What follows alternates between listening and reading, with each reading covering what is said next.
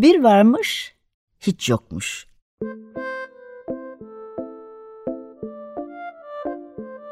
Çocuklara, büyüklere hikayeler, masallar ve müzikler. Hazırlayan ve sunanlar Memo Sağlam, Hande Tecik Öztürk ve Tuğba Zehra Sağlam.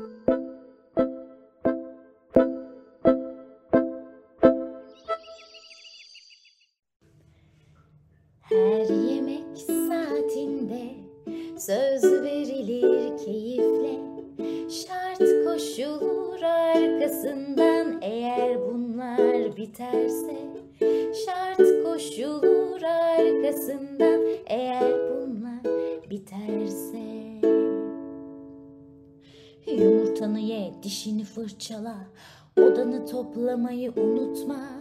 Yumurtanı ye dişini fırçala Odanı toplamayı unutma. Yumurtanı ye dişini fırçala Odanı toplamayı unutma Yumurtanı ye dişini fırçala Odanı toplamayı unutma Kim koydu ki tabağıma sevmediğim şeyleri isteğim olsun diye bunları mı yemeli? Oysa elim kolum var kendi zevklerimde. Yeşil zeytin en sevdiğim kızarmış bir ekmekle. Oyun oynamak uğruna çok tuhaf bir anlaşma.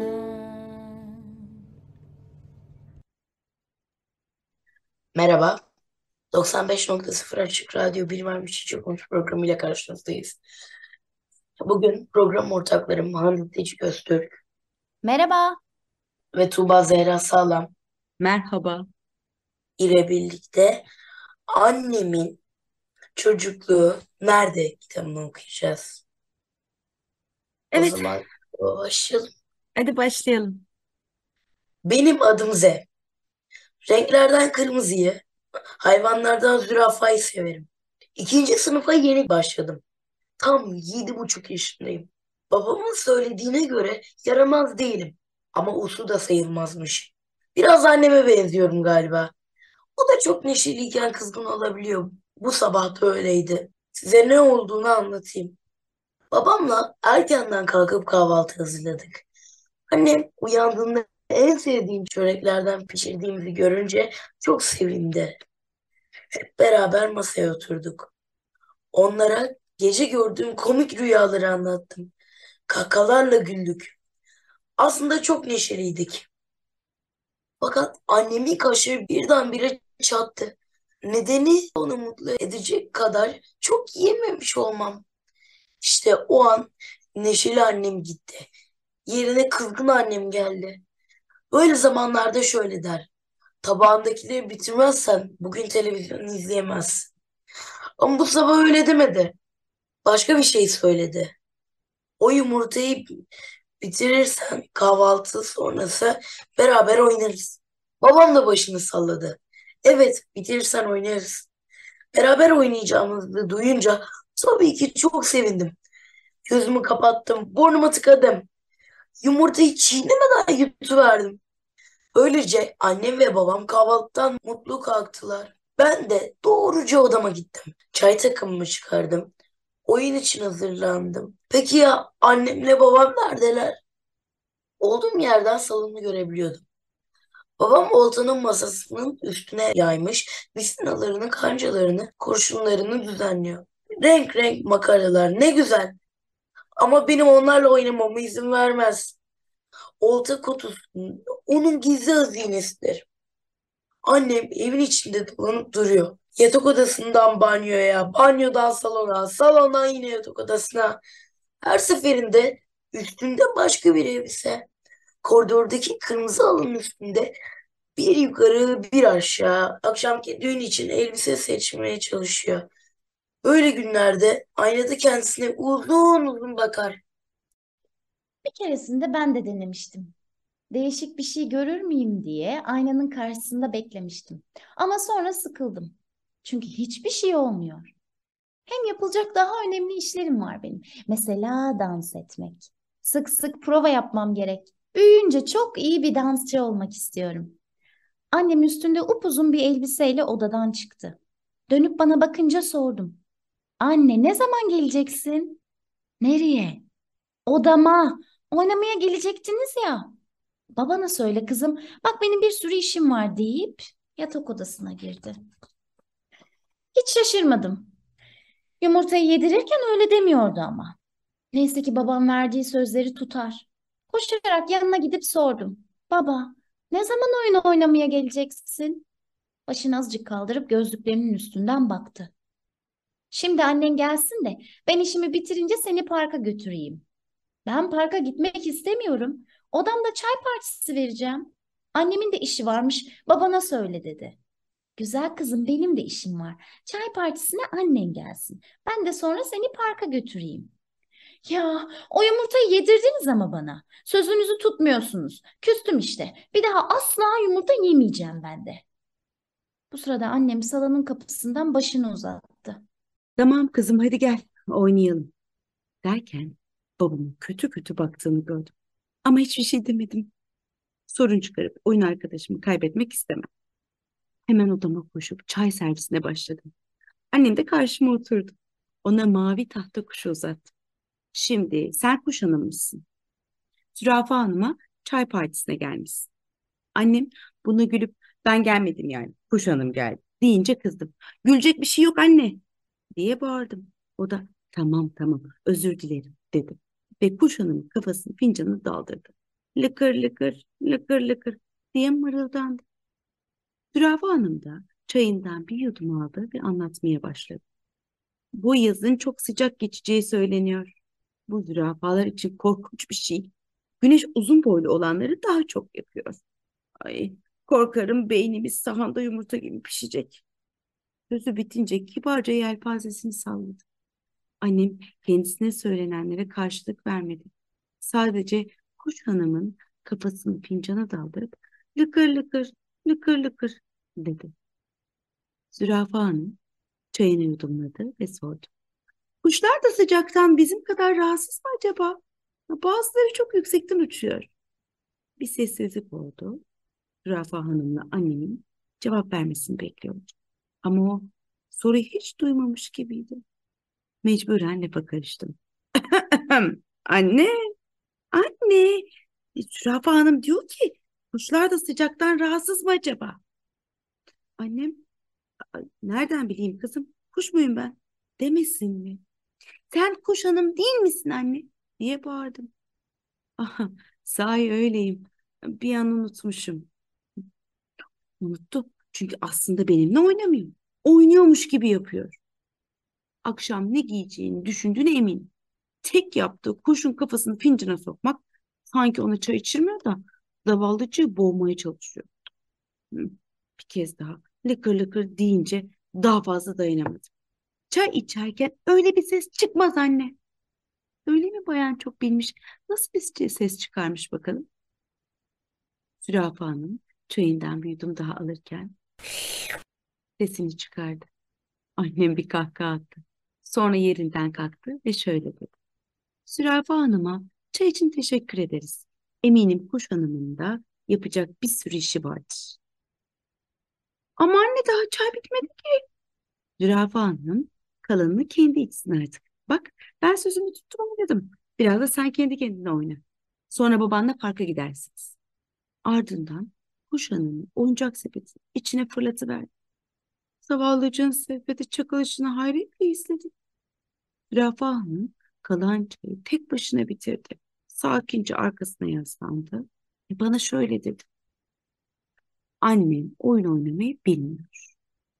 Evet, yakın yayın evinden çıkan Annemin Çocukluğu Nerede? Dilge Güney'in kaleminden okuduk. Resimleyen Berna Erözkan Akan. Birinci baskı Mart 2017, ikinci baskı Ağustos 2019. İlk önce ben size bir soru sormak istiyorum. Kitap hakkında e, veya yazar hakkında söylemek istediğiniz bir şey yoksa Belki Hande bize Dilge Güney hakkında birazcık bir şeyler söyler. Dilge Güney yani şöyle aslında kitabının önünde yazan küçük bir bilgiyi okuyayım. Benim Evet. çok sevdiğim yazarlardan Dilge Güney. Okuduğum kitapları e, ilk kitabı olan Muti'nin maceralarıyla Dilge Güney'i tanıdım. Sonra Hayalbazlar Geçidi, Son Yelkovan, Mavi Yıldız, e, Annemin Çocukluğu Nerede, Peri Bacalarının içinde ne var ve Nöbetçi Oyun Arkadaşı okuduğum kitapları arasında. Gerçekten sevdiğim bir yazar. Gezegenleri, dünyayı, evreni, doğayı, toprağı resmediyor hep hikayelerinde. 1980 yılında Balıkesir'de doğdu. 8 yaşında öykü yazmaya başladı ve öğrencilik hayatı boyunca yazmayı hiç bırakmadı. 1998 senesinde Balıkesir Sırrı Yırcalı Anadolu Lisesi'nden ve 2003 senesinde Marmara Üniversitesi Hukuk Fakültesinden mezun oldu. 2008 senesinde oğlu dünyaya geldikten sonra çocuk ve gençlik kitaplarının büyüsüne kapıldı. Böylelikle çocuklar ve gençler için yazmaya başladı. 2015 senesinde Nevzat Süer Sezgin'in Çocuk Edebiyatı Atölyesi'nde eğitim aldı.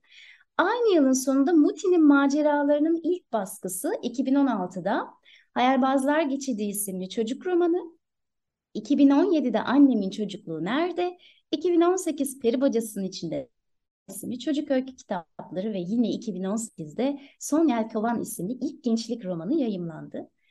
2019 senesinde Gülten Dayıoğlu Çocuk ve Gençlik Edebiyatı Vakfı ilk gençlik romanı ödülünü aldı. İzmir'de yaşıyor. Araştırma yapmayı seviyor. Özellikle evrenin çözülemeyen sırları, uzay ve yıldızlar ilgisini çekiyor. Dünya mitolojilerine ilgi duyuyor. 2018 senesinde başladığı Atatürk Üniversitesi Çocuk Gelişimi Açıköğretim Ön Lisans programına devam ediyor. Dilge Güney aynı zamanda Patenya Kontesi olup dünyayı seyretmekten, ormanın kalbini dinlemekten, hayaller kurmaktan ve hikayeler anlatmaktan çok hoşlanıyor. Tabii kitap hakkında söyleyeceklerim var. E, Memo'cum hepimiz konuşuruz. Ama sorunu alabiliriz istersen önce.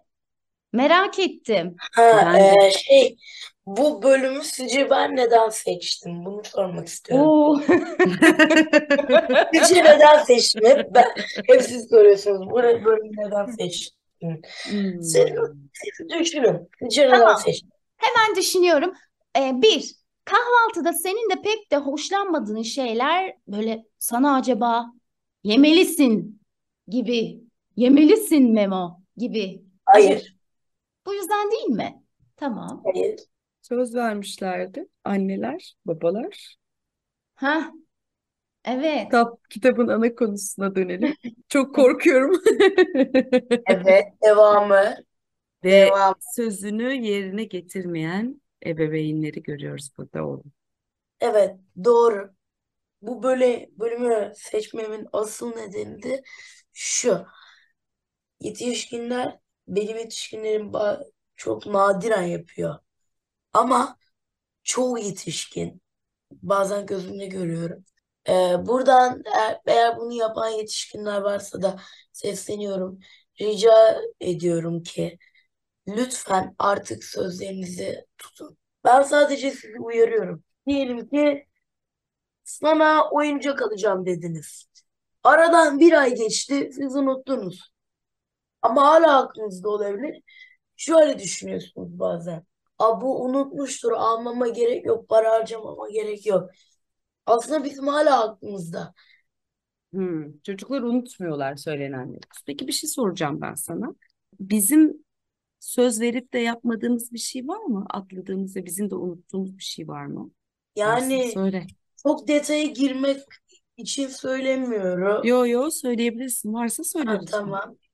Ee, bir gün siz e, hani İstanbul'da şöyle bir yer var ya hayvanat bahçesi ama e, hayvanları kafeste tutmuyorlar. Evet. Bana beni oraya götüreceğinize söz verdi. Ama hala gitmedim. Hala aklınızda da olabilir yani. Ne düşündüğünüzü ben de bilmiyorum. İstanbul'da böyle bir yer var. Biz sana bunun sözünü verip götürmedik mi? Yani Türkiye'de olabilir. İstanbul'da çok net emin değilim. Ama Böyle bunun için bir söz verdiniz ve sözünüzü hala tutmadınız. tamam bunu gerçekten hatırlamıyorum. Bir tane böyle bir bir hayvanat bahçesi olduğunu ve bizim hayvanat bahçelerine gitmediğimizi çünkü doğru bulmadığımızı söyledik. Seni oraya götürürüz diye bir şey söylediğimi gerçekten hatırlamıyorum. Evet bunu bunu demek ki bazen büyükler dediğin gibi unutabiliyorlarmış. Ama gitmek iste, unutmak istememenin de bir sebebi vardır. Çünkü hayvanat bahçesi olduğuna göre buranın doğru olduğunu düşünmüyorum. Yani tabii doğru değil ama mesela bu yaştaki benim yaşımdaki çocuklar dışarı çıkıp yeni hayvanları görmek, hiç hayatında görmediği hayvanları görmek istiyor. Hmm. Mesela ben hayatımda bir kere yılan gördüm. O da tatildeyken uzaktan görmüştüm. Yüzünü falan hiç göremedim. Maymun görmek istiyorum ama göremiyorum. Çocuk yani benim yaşımdaki çocuklar bir kere de olsa hayvanat bahçesine gitmek istiyorlar. En azından oradaki hayvanları görmek istiyorlar. Yani kötü bir yerse neden kötü olduğunu bir daha gitmeyeceklerini eğer onların da çocuğu olursa neden götürmeyeceğini anlatmak için bir kere görmeleri gerekiyor. Hmm, kötü bir yer Bir olduğunu kere en az görmek bir için. kere. Ama yine işte bu zaman yani konu, kitap konusundan çıkmış oluyoruz ama e, dönelim te- tekrar. Sadece o zaman bununla ilgili bir kitap bulalım. Olur mu Hande? Hayvanat bahçeleriyle ilgili. Olur olur tabii ki. Evet de Çünkü bu yine de bende bir şey değiştirmeyecek. Ben yine de hayvanat bahçesine gidip maymun görmek istiyorum. tamam. Bununla ilgili söz veriyorum. Hayvanat bahçeleriyle ilgili bir kitap araştıracağım ve bununla ilgili bir kitap okumamız gerektiğini düşünüyorum. Peki gelelim konumuza. Ah Evet şu Hande. pazar kahvaltıları diyeyim mi ya? Ah ah yani sabah kahvaltıları hele pazar olanları diyeceğim. Herkes bir arada Hı, haftada bir de olsa keyifli bir an. Çocukluğumdan böyle hemen bir şeyi hatırlamak istiyorum. Fakat o an tuhaf bir pamuk ipliğine bağlı. Çünkü yiyeceksin yemeyeceğim, yiyeceksin yemeyeceğim atışmaları tabii ki bizim pazar günü e, kahvaltılarımızda da mevcuttu. Evet, bu bir atışma. Neden? Çünkü süt içmek istemediğimi babam bana hiçbir zaman sormadı. Yani isteyip istemediğimi. Eminim bir açıklamam olurdu. Çünkü hep bu sütü içeceksin. İçmezsen dışarı çıkmak yok derdi babam bana hep. Ee, ama hiç sormadı neden içmek istemediğimi. Eminim bir açıklamam olurdu. Sevmiyorum demek bile hani bence yeterli bir açıklama ama babamın kaygısını anlamaya çalışıyorum. Evet, sütten alamadığım kalsiyum onun biraz umrunda anlaşılan. Tamam kabul ama o halde bu atışmayı böyle bir seviye üste taşımak, her iki tarafa da biraz huzur buldurmak şart ya. Çünkü biz bir şeyi koşullu yapıyorsak bize ne kadar şifa sağlar? Bunu biraz düşünmeliyiz. Yani tıpkı Z'nin işte o yumurtayı bitireceksin e, demesi annesinin üstüne. Çünkü bitirirsen seninle oyun oynarız. Şimdi Z bu yumurtayı neden bitiriyor? Bitirmek zorunda. Aslında sevmiyor, yemek istemiyor. Bir, belki korkuyor. İki, oyun oynamaktan mahrum bırakılacağını düşünüyor. Üç, belki sevilmeyeceğini bu yüzden düşünüyor. Yani kafasında bir sürü şey düşünüyor. Yani istemediği bir şeyi aslında yaptırmış oluyoruz biz Z'ye. E bu biraz bulaşıcı da bir durum. Yani şimdi koşullandığımız zaman biz tat duyumuz devre dışı, şükür duygumuz devre dışı. E, bu durumda aslında sindiremiyoruz hiçbir şeyi ve yaz çizer aslında. Bu arada Dilge Güney kitaplarında hep Berna Eroskan Akan'la çalışıyor. Kitabın kapak sayfasında çok güzel bir e, resim çizmiş. Z'yi o kadar güzel resmetmiş ki midesi ve midesinin içinde hazmedemediği yumurtayı görüyoruz. Aslında hazmedemediği duygular olarak da yorumlayabiliriz bunu. Çizimler muhteşem ve kapak çizimi beni çok etkiledi bu yüzden. Şimdi Tek içmezsen oyunun çok özür dilerim bölüyorum. Şey bütün kitap boyunca o yumurta orada duruyor. Evet doğru. De önden resmettiği her yerde var o yumurta. Evet. Şimdi belki de ben kendi çocukluğumdan hatırlamak istiyorum. Yani belki de süt değildi bana itici gelen. Hani o babamın o tavrıydı. Hani bunu yapmazsan şunu yapmazsın cümlesi belki itici geliyordu. Bilmiyorum. Ve verilen sözlerin tabii ki ya burada iki konu hep iki konu başlığı birlikte paralel gidiyor. Bir bu. Şarkıda da bunu belirtmeye çalıştım yazdığım sözlerle. Ya benim de e, zevklerim var. Hani yumurta yemeye koşullanmadım. ben benim elim kolum var. Kendi tabağımı kendim doldurabilirim. Ben de bir bireyim. Sonuçta aç kalkmayacağım o sofradan. Kimse endişelenmesin, değil mi? Anne baba olarak. Tuğba, ne diyorsun bu konuda? Ee, Anne olunca Senin anlarsın anne diye. Deme Yani yapma. şöyle, şöyle, Yapma şöyle. Yok yok. E, Ben hiçbir zaman e, beslenme noktasında elimde kaşıkla hani aman bu lokmayı da yesin diye bir zorlama yapmadım. Çünkü benim babam hep şunu söylerdi. E, illaki acıkınca isteyecek. Çok güzel. O yüzden hiçbir zaman bir zorlama "Aa, yemiyor musun? Tamam ama şunu yapardım. Yemiyorsan seçenekler sunulabiliyor küçükken. Örneğin şu anda Cemo'ya bazen yemediği zaman arada işte bir saat sonra, yarım saat sonra bunu ister misin, ister misin diye seçenek sunuyoruz. Ama zorla bir şeyleri yedirmenin de gereksiz olduğunu düşünüyorum. Bu bir beslenme olmuyor dediğin gibi. Tabii kitabın asıl Memo'nun da seçmesinin nedenlerinden biri bu bölümde annelerin verdiği sözler ve bir de şöyle bir şey var tabii yetişkin yetişkinlerin çocukluğu bırakmış olmaları, çocuklarla oyun oynamıyor oluşları, e, Bundan mış dolayı gibi da çocukların evde bundan dolayı da e, siz bana diyorsunuz ya oyuna bazen bağımlı oluyorsun diye. Bunun evet, nedeni benimle vakit geçirmemeniz. Hmm, Bence ve hiç vakit geçirmiyorsunuz. Her zaman dışarıda işiniz var. isyan. Haklısın. Çok çok çok haklısın. Ama sana zaman ayır. Aman yok bu Yani sefer ben tamam ben sustum. şimdi Haklısın. sen ve babamla beraber Lego yapmak istiyorum. Ama ya sen Cemalcan'a bakıyorsun ya da dışarıda bizim tiyatroya gidiyorsun. Evet, haklısın. Ee, Lego için e, bir sözüm var, kabul ediyorum. Ama bunun için büyük bir zaman var. Yani ki seninle Lego başına oturduğumuz zamanlarda olmadı değil. Yani bunu inkar etmeyelim şimdi. Ha, Oturduk. neden seninle Lego yapmak istiyorum? Çünkü Legolarımı bitirip artık yeni Lego almalıyım. Ee, orada seninle Lego oynarız. Fakat ım, oynadığımız anlarda Lego'yu bırakıp sadece ben oynadığım anlar ol- olmayacak ama. Tamam. Tamam, peki haklısın. Ee, daha fazla zaman geçirmemiz gerekiyor. Hmm, Ama daha fazla zaman geçirmememizin nedeni de açıkçası sadece daha çok çalışmak, hani daha çok çalışmamızın nedenleri de koşullar. Haklısın ama özür diliyorum. Bununla beraber şunu söylemek isterim. Benim için önemli olan noktalardan kitapta mış gibi yapıyor annem kısmıyla çok ilgilendim. Küçük bir şey anlatacağım ve sözü size bırakacağım. Bu mış gibi yapmak ya da çocukla zaman geçirme noktası aslında e, Memo'nun da birazcık bize karşı isyanı, haklılık isyanı var. Ben de aynı zamanda öğretmenlik yapıyorum. Küçük yaştaki çocuklara ilk sorum işte anne babanız ne iş yapıyor, ne yapmaktan hoşlanırsınız gibi küçük küçük sorularım vardır. İlk tanışma sorularım vardır. Ve çocuklardan aldığım bazı cevaplar şunu gösteriyor. Mesela diyor ki annemle dondurma yemeyi severim. Ama ailemle de dondurma yemeyi severim demiyor mesela. Annemle dondurma yemeyi severim. İşte bir tanesi diyor ki babamla şu şu oyunu oynamayı çok severim.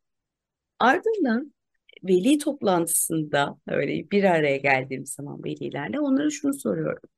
İşte dondurma yemeyi seven e, annesiyle dondurma yemeyi seven çocuğun ailesine dönüyorum diyorum ki dondurmayı en çok ailede anne mi seviyor? Çocuktan daha çok seviyor değil mi diyorum. Böyle şaşırmış bir şekilde evet diyorlar. Nasıl yani? Çünkü diyorum siz sevdiğiniz bir şeyi çocuğunuzla paylaşıyorsunuz. Kendi istediğiniz anı çocuğunuzla paylaştığınız zaman o çocuğun aklında bir anı ve hafıza olarak kalıyor. Atıyorum işte oyun oy- babamla şu oyunu oynamak istiyorum diyen çocuğun babasıyla konuştuğum zaman yani annesiyle ve babasıyla konuştuğum zaman anlıyorum ki baba gerçekten oyunu oynarken kendinden geçiyor ve keyif alıyor.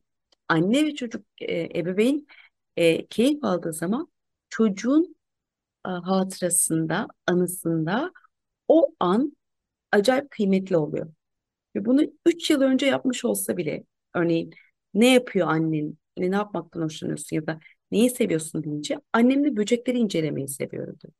Bir öğreniyoruz ki bunu 3 yıl önce yapmışlar. Ee, ama çocuk onu sürekli yapıyormuş gibi anlatıyor.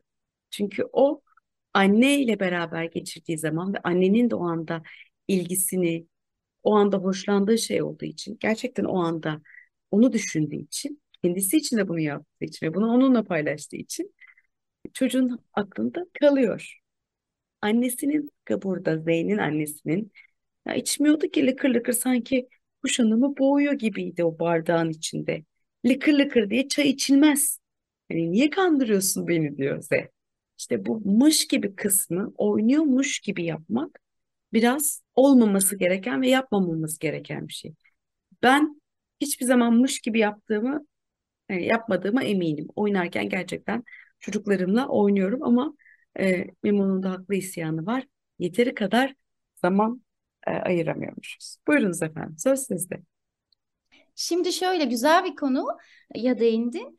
E, fakat bu ilişki çift taraflı gerçekleşmeli. Yani ebeveynin ilgi alanlarından yola çıkarak ebeveynin o anda gerçek anda var olması, teslim olması zamanı, akış içinde oyunu e, ele alması ve sürdürmesi evet bir kenarda dursun çok güzel. Fakat bireysel farklılıklarımız var ya çocuğun kendi ilgi alanına yani ebeveynin aslında biraz yabancı olduğu ya da çok da aslında ilgilenmediği soru işaretli bir, bir alan, bir ortamda ebeveynin de öğrenme çabasıyla aa o merak içinde olarak acaba ne öğreneceğim şimdi ben bu ortamdan diye yaklaşıp yine o anı birlikte e, keyifli vakit geçirme haline dönüştürmesi şart. Yani iki taraflı da Evet, bireyler e, aynı keyfi birlikte sürdürmeliler. tabii ki yani aynı şeyi söylüyorum. Siz çocuğunuzla oynarken ortak noktayı bulmaya çalışın.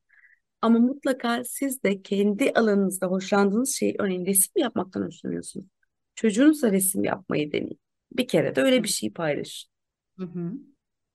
Şeyi de söyleyelim mi bu arada? Çoğu zaman e, hep tersten sürdürüyoruz hikayeyi. Yani Z'nin derdi neydi? Annesinin çocukluğunu aramaktı. Ve zürafa ile birlikte. Zürafa yanındaki en iyi arkadaşı Zürafa Hanım'la birlikte annesinin çocukluğunu aramaya çıkıyorlar ve bir sürü şeyle karşılaşıyor. Çok güzel imgeler çıkıyor karşısına. Yedi buçuk yaşında Z. Kitapta anlatılan şey bu. Yani oyun oyun oynarken annesinin çocukluğunu ne yazık ki kaybettiğinin farkına varıyor ve bunu aslında o iç sesi olan belki Zürafa Hanım aslında dile getiriyor.